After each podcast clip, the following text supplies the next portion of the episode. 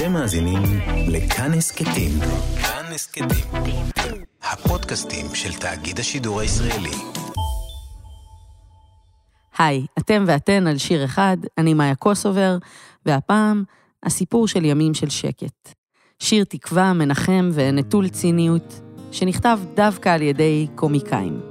מאחורי כל קומיקאי יש ליצן עצוב בעצם, זו קלישאה נכונה, היה בכולנו איזשהו או עצב או איזשהו רגש חזק שרצה לצאת בעוד דרך. השיר הזה כבר בן 20, ובכל תקופה הוא מקבל משמעות אחרת. חברתית, פוליטית, אבל הסיפור מאחוריו הוא בכלל אישי מאוד. הנה הם באים, ימים של שקט, אחרי הרעש הגדול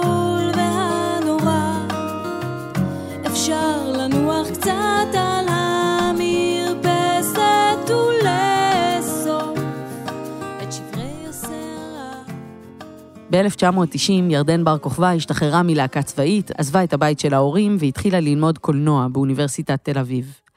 היא חיפשה את הדרך שלה לעולם הבמה. ואז, בתחילת השנה השנייה, אבא שלה נפטר, מדום לב.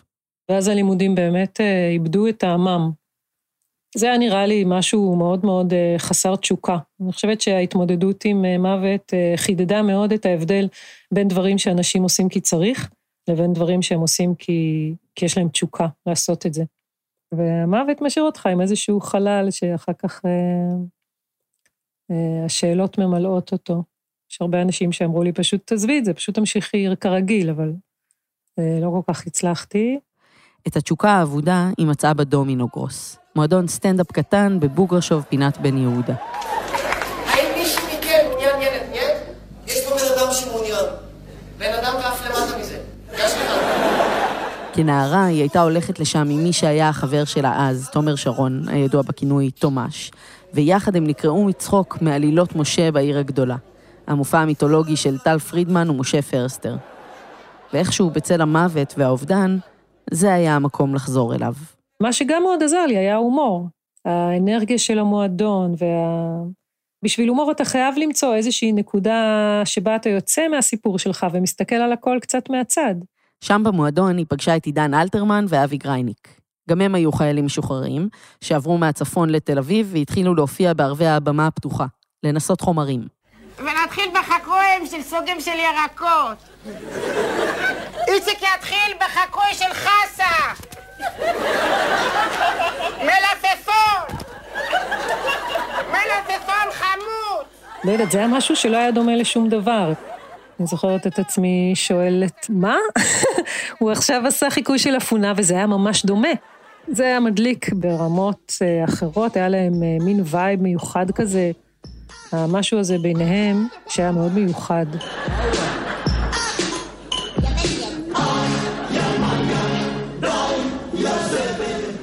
מלא מלא נונסנס, סוג של הומור שבכלל לא היה מוכר אז, לא, לא כל כך הבינו מה זה.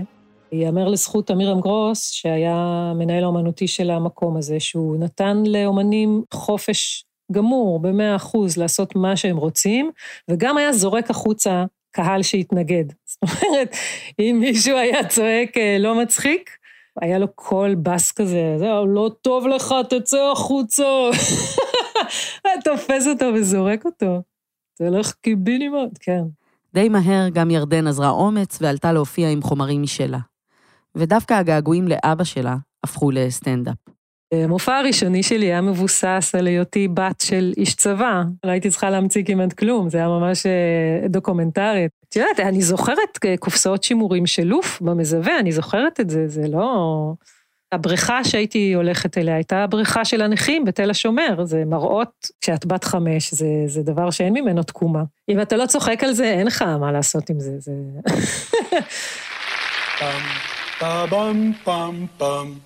אלו היו תחילת שנות התשעים, ימי הזוהר של הסטנדאפ הישראלי. בטלוויזיה החינוכית רצו ליצור תוכנית מערכונים, והרימו טלפון לאמירם גרוס, זה שניהל את דומינו גרוס. הוא ליהק חבורה מוכשרת של שבעה קומיקאים.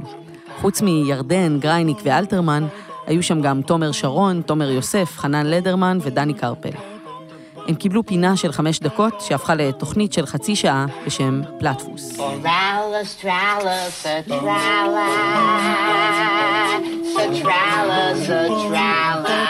זה שיר הסיום של התוכנית, שמבוצע באקפלה של שבעה קולות.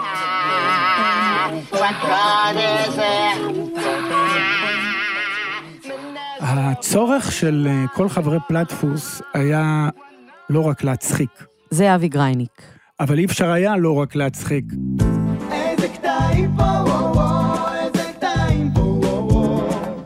והמוזיקה הייתה דרך יותר לירית, יותר אה, פואטית להביע הומור. זה נשמע לכם סותר, אבל זה... מי קרא ליאור? לא, אני סובל מפיצול אישיות. גם אני, בעצם בכל סטנדאפיסט או בכל קומיקאי יש גם אה, או זמר, או רקדן, או פנטומימאי חבוי שלא יצא ולא הגשים את החלום שלו. כל אחד יש לו איזשהו חלום משנה שהוא מטפח איפשהו, ואנחנו טיפחנו את החלום של המוזיקה. קצת קשה לי לומר את זה, אז אני אנסה לשיר לך את זה. אשר אני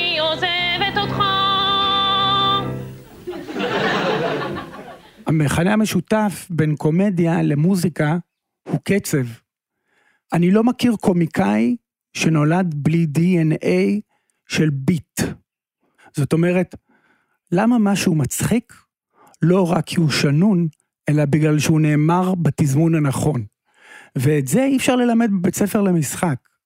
זה מולד. ולכן אני חושב שמוזיקאים בסתר ליבם, הם יודעים שהם מצחיקים. גם אם הם לפעמים כבדים, ואני חושב שקומיקאים יודעים שהם עצובים, שהם ליריים, שהם רוצים להביע משהו מעבר למצחיקנות שלהם.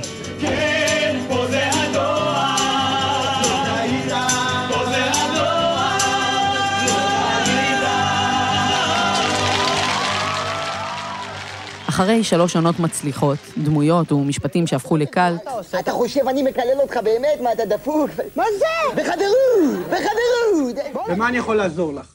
אני לא יודעת, אני יודעת, אני לא יודעת. העבודה המשותפת מיצתה את עצמה. כל אחד רצה כבר להמשיך הלאה, בדרך שלו. החבורה התפרקה, ופלטפוס ירדה מהמסך בשיר פרידה. היו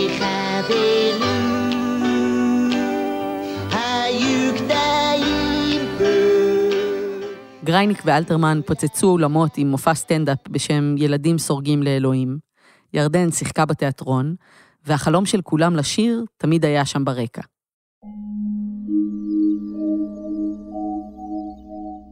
ואז אה, לילה אחד אני חולמת חלום, ובחלום אני רואה אה, אותי, את יסמין, יסמין קידר, שהייתה איתה יחד בלהקה צבאית. את אבי ואת עידן עומדים על במה ושרים. שרים ומנגנים. קמתי בבוקר, התקשרתי אליהם, וסיפרתי להם על החלום הזה, ושאלתי מה דעתם, אם הם רוצים לנסות להיפגש ולעשות מוזיקה ביחד. והם כולם אה, שמחו. והתחלנו להיפגש פעם בשבוע ככה, ולהביא טקסטים ולהביא מנגינות. בקרוב אצלכם, בקרוב אצלכם, מתי כבר תתן להתחתן? תעשו משפחה, תעשו לנו בן, תעשו שכולנו נגיד אמן. והתחלנו לעשות חומרים שלנו בדומינו גרוס. מצחיק. התחלנו במועדון קומי לנסות אה, להתחיל ולשיר, היו לנו כמה שירים קומיים כמובן. הנה הנה באה המדוזה, ילדים מהר מהר לזוזה, כל מיני כאלה.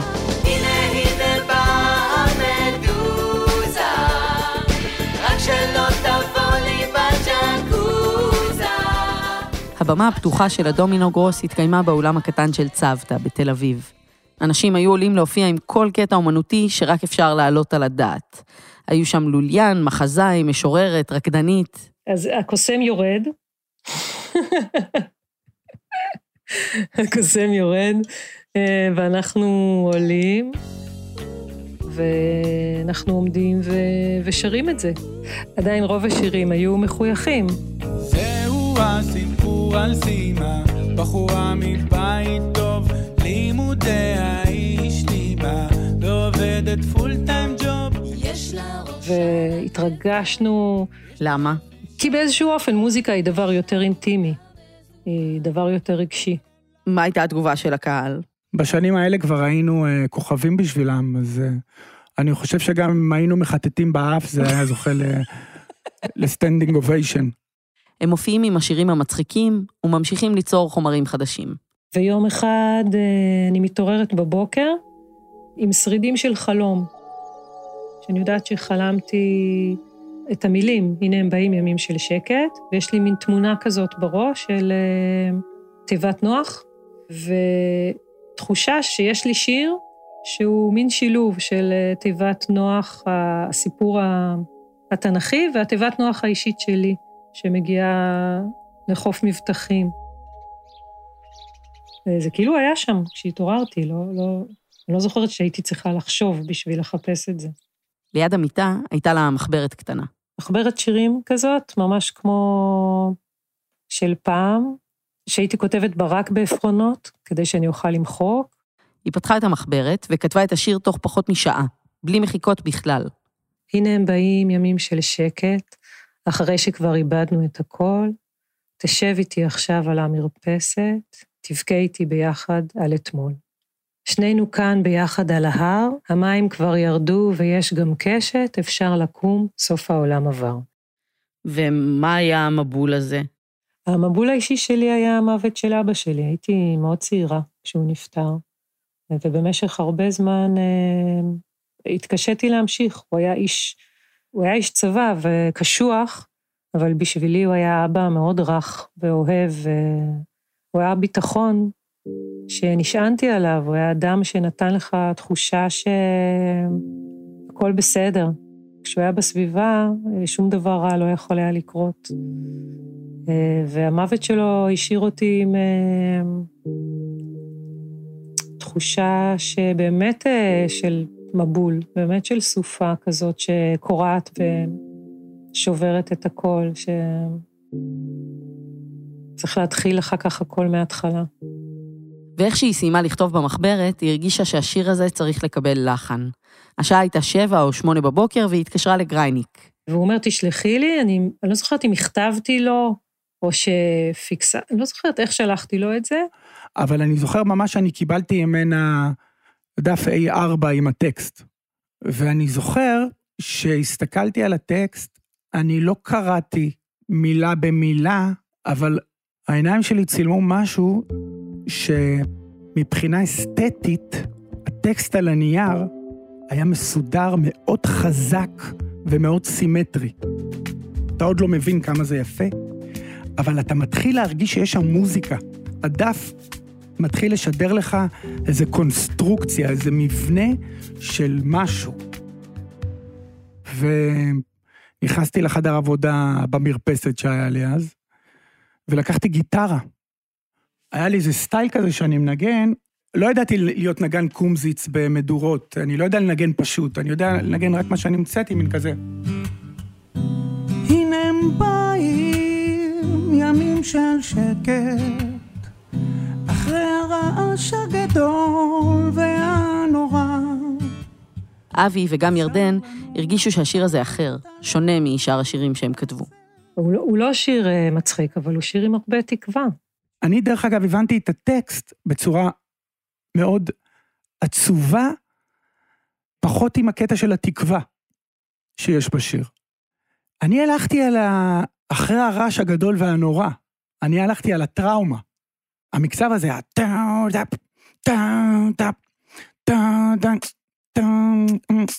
זה מה שהיה לי בראש, שזה משהו, משהו לחוץ כזה.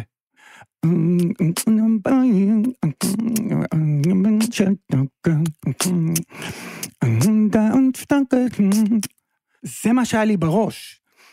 אבל התת מודע שלי שמר על איזה רכות. ובעצם גמרתי את השיר תוך אה, אולי 50 דקות. גג. ובצהריים הוא כבר מתקשר ואומר לי, זהו, יש לי לחן.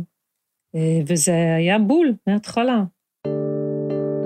ימים של שקט הצטרף לרפרטואר, ולאחת ההופעות בדומינו גרוס הגיעו נציגים של חברת NMC שהתלהבו מהרביעייה והחתימו אותם על חוזה לתקליט. החלום להיות מוזיקאים התגשם. הם ישבו באיזה חדר בצוותא וחיפשו שם להרכב, ובדיוק ברגע הזה עברה שם לולה, שהייתה המנהלת המיתולוגית של המקום, והשם שלה הפך לשם של הלהקה.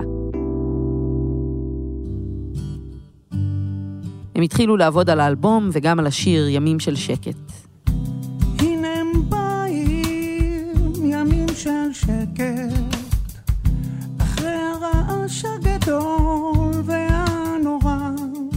בעצם השמעתי את זה לחבר'ה ככה, וכשהם שמעו את זה, הם הרגישו שהרוך אה, של השיר איננו, זה היה להם טייט מדי, והייתה חסרה להם איזו פריטה. אז הוא הלך לנתן כהן, מלהקת הנשמות הטהורות, שנבחר להפיק את האלבום, ואמר לו שהחבר'ה רוצים סקיצה חדשה, אחרת. הם מבקשים שהשיר יהיה קצת יותר מנחם. כן, הם, הם היו יותר בכיוון של פחמימה מאשר אה, מיתרי מתכת, שזה ינחם. נתן כהן תפס את הגיטרה והוסיף את הפתיחה הזאת.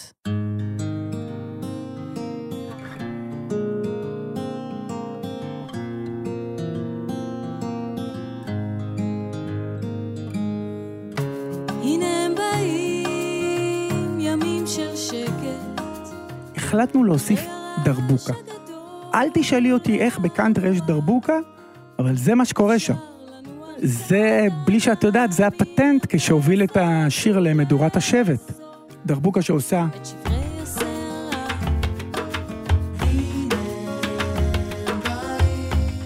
אני ראיתי אור בעיניים שלהם. אז אמרתי לעצמי, טוב, אני מוותר על ה... לטובת ה... ואז אבי חילק את הקולות של השירה. גם כאן, מי שעזר בכל ההיבט של החוקים המוזיקליים היה נתן כהן. נצא לחלון לראות. אם כלו כבר המים אולי כבר יש באופק אדמה. זוגות זוגות נצא זוגות זוגות. נביט אל השמיים נחכה ביחד ליונה.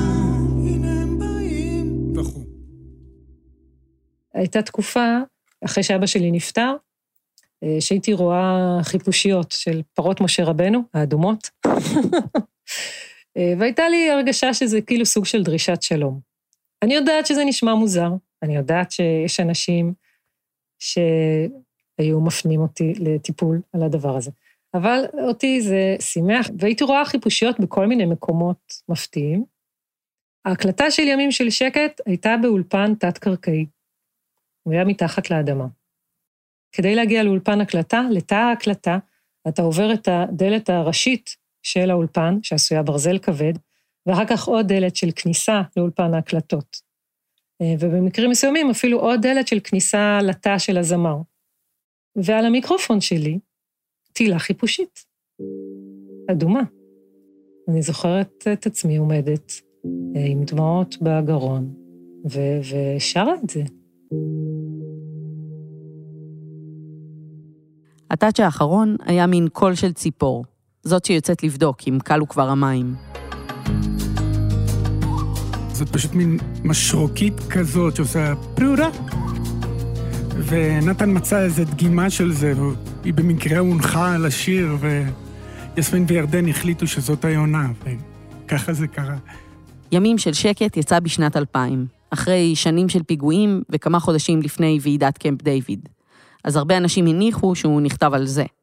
זה לא היה קשור למשהו פוליטי או מדיני בארץ. זה היה מאוד מאוד אישי בשבילי, התחושה הזאת שהחיים שלי מתחילים קצת להסתדר. זה כבר היה משהו כמו שש שנים אחרי שהוא נפטר, אבא שלי. הלב שלי חזר למקום ויכולתי להרגיש את הרגליים על האדמה והתחלתי לחזור לעצמי. זה היה לגמרי מהמקום הזה. אני זוכרת את אבי אומר שמשהו מהאלבום הזה יישאר להרבה שנים. ואני זוכרת את עצמי חושבת בלב שזה משפט משונה להגיד, וזה אולי קצת יומרני אפילו לחשוב, בגלל שאנחנו כאלה לא מקצוענים והכל כזה חדש לנו, איך זה, איך יישאר? יש פה איזו הרגשה שתיעדנו את עצמנו, עושים משהו שחשוב לנו. תום זה כנות, אומן שעושה משהו כנה, זה עובר החוצה. בדיעבד הוא באמת צדק, השיר הזה אה, נשאר, והוא מקבל משמעות כל פעם מחדש. זה מאוד מרגש. ככל שהזמן עובר, אה, אני מבינה ש... שזה מצב קיומי. הרצון הזה שיגיעו ימים של שקט, הבעיות מתחלפות, אבל הכמיהה ממשיכה, ש... שיגיע יום ו... ונוכל לנוח. אבל זה כנראה, זה כנראה חלק מלהיות בן אדם.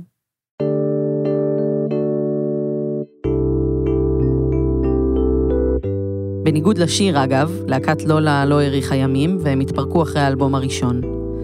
היום ירדן משחקת ושרה, יוצרת תוכניות רדיו לילדים, אבל החלום ההוא להתמקד במוזיקה השתנה עם השנים. יש לי חברה שהייתה פעם רקדנית, היום היא לא, וכששאלתי אותה למה היא הפסיקה לרקוד, אז היא אמרה לי, הריקוד היה בשבילי סוג של אה, תרפיה, אה, ואני מרגישה שנרפאתי. ו- ואני חושבת שזה אותו דבר מבחינתי, איפה שאני נמצאת היום, זה היה בשבילי סוג של תרפיה, והדבר הזה לא בוער בי יותר.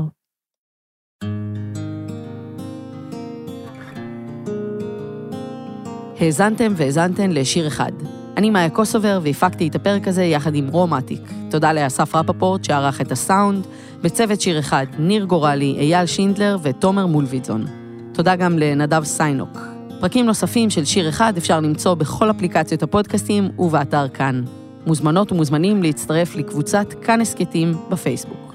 תודה רבה שהאזנתם, יאללה ביי.